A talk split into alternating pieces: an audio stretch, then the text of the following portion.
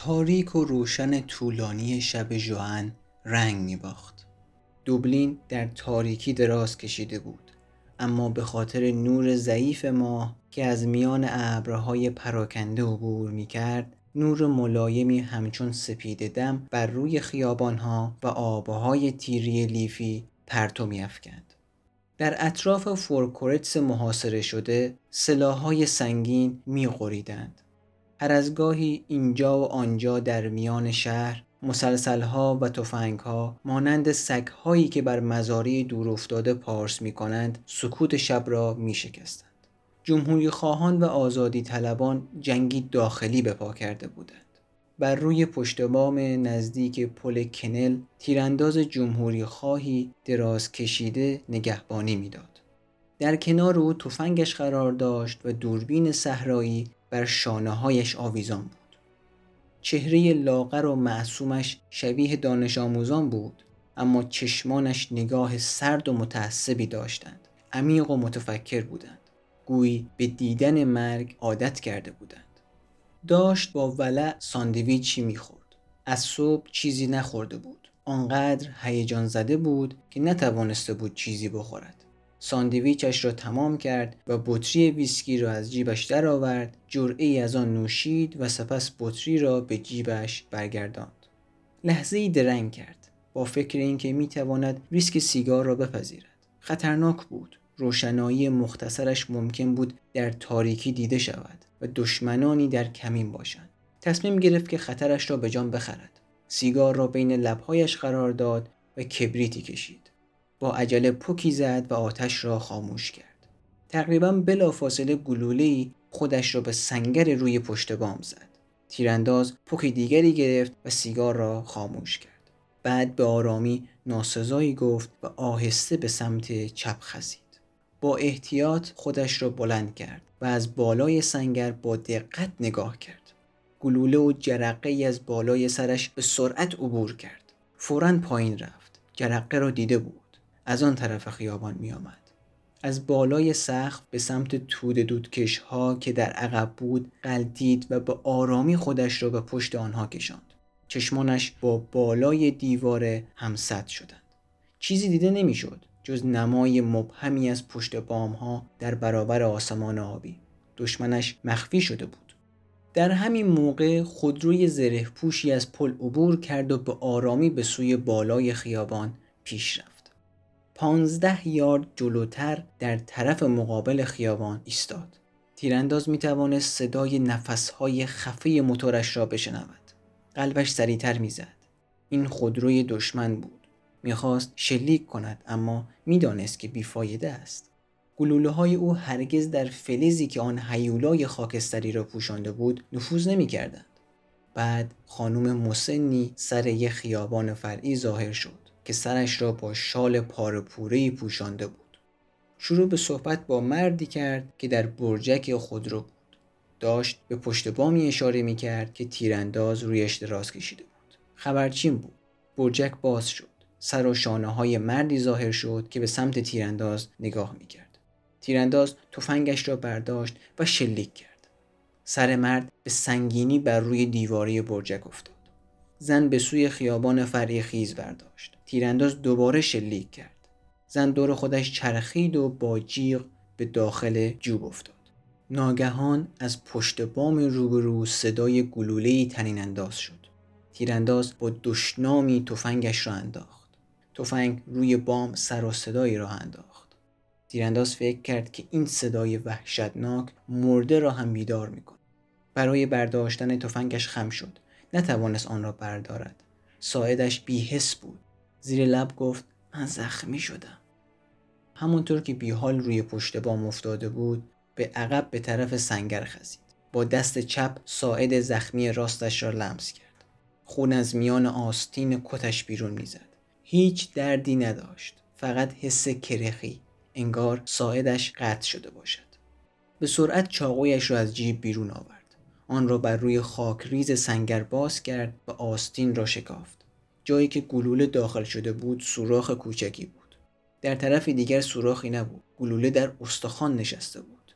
حتما آن را شکسته بود. بازویش را از پایین جراحت خم کرد. بازو به راحتی به عقب خم شد. برای غلبه بر درد دندانهایش را بر هم فشرد. لباس نظامیش را درآورد و بسته ای را با چاقویش شکافت.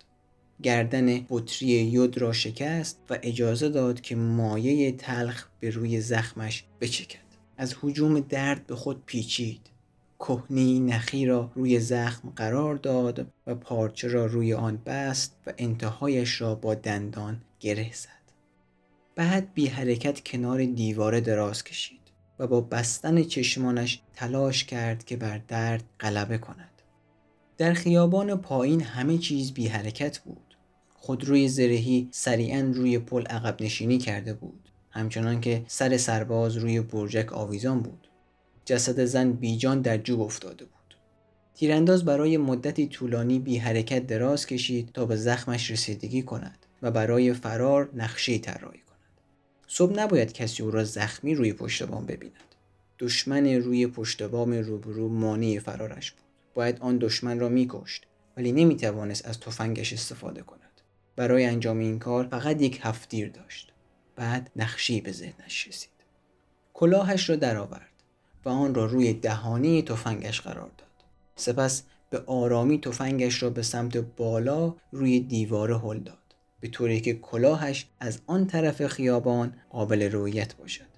تقریبا بلا فاصله صدای شلیک آمد و گلوله‌ای وسط کلاه را سوراخ کرد. تیرانداز تفنگ را به جلو کج کرد. کلاه با صدا به داخل خیابان افتاد سپس با گرفتن وسط تفنگ تیرانداز دست چپش را روی بام انداخت و اجازه داد که بیجان آویزان باشد پس از دقایقی تفنگ را رها کرد تا به خیابان بیفتد و بعد در پشت بام فرو رفت و دستش را با خود پایین کشید. با عجله به سمت پاهایش خزید و از گوشه پشت بام مخفیانه نگاه کرد. هیلش موفقیت آمیز بود. تیرانداز دشمن که افتادن کلاه و اسلحه اش را دیده بود فکر کرد او را کشته است.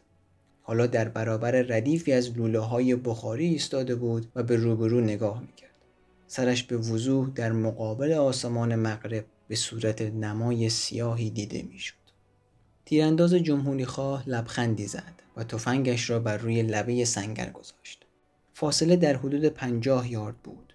در این نور ضعیف شلیک سختی بود و بازوی راستش به طرز وحشتناکی درد می‌کرد. هدفش را ثابت در نظر گرفت. دستش با اشتیاق میلرزید. لبهایش را به هم فشرد، نفس عمیقی از سوراخ‌های بینی کشید و شلیک کرد.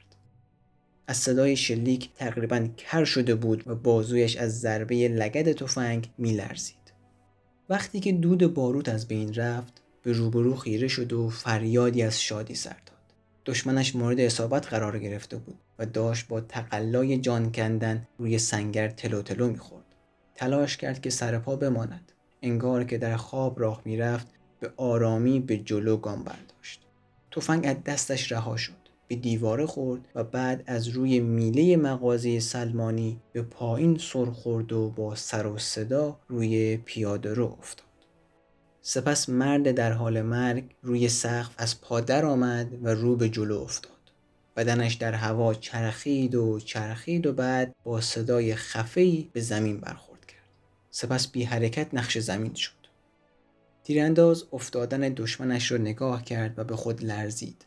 شهوت مبارزه در او مرد احساس پشیمانی آزارش می‌داد قطرات عرق بر پیشانیش مشخص بود با ضعف ناشی از زخمش و غذا نخوردن در یک روز طولانی تابستان و کشیک دادن روی پشت بام دیدن توده از هم پاشیده دشمنان مرده نفرتش را برانگیخت.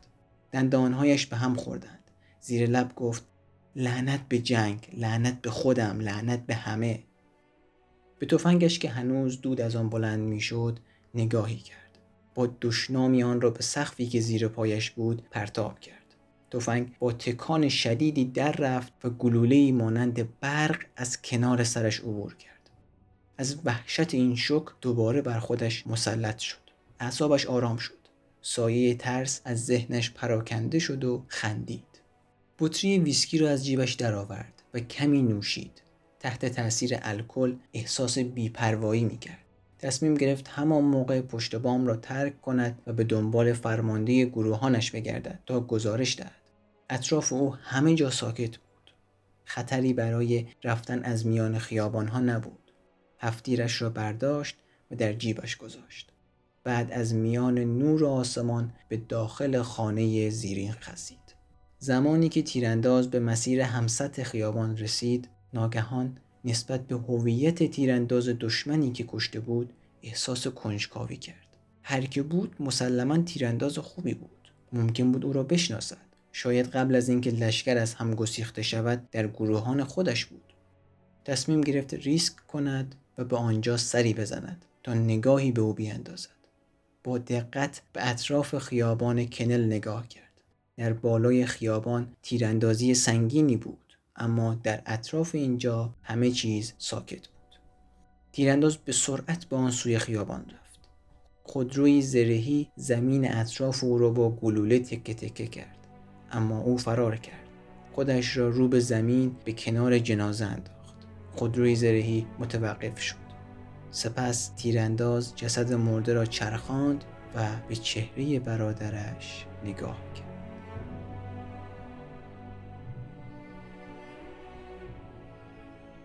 داستانکی که براتون خوندم اثر لیام اوفلاهرتی و ترجمه خانم سمیه آمارلوی بود که با کمک کانون فرهنگی چوک منتشر شده بود.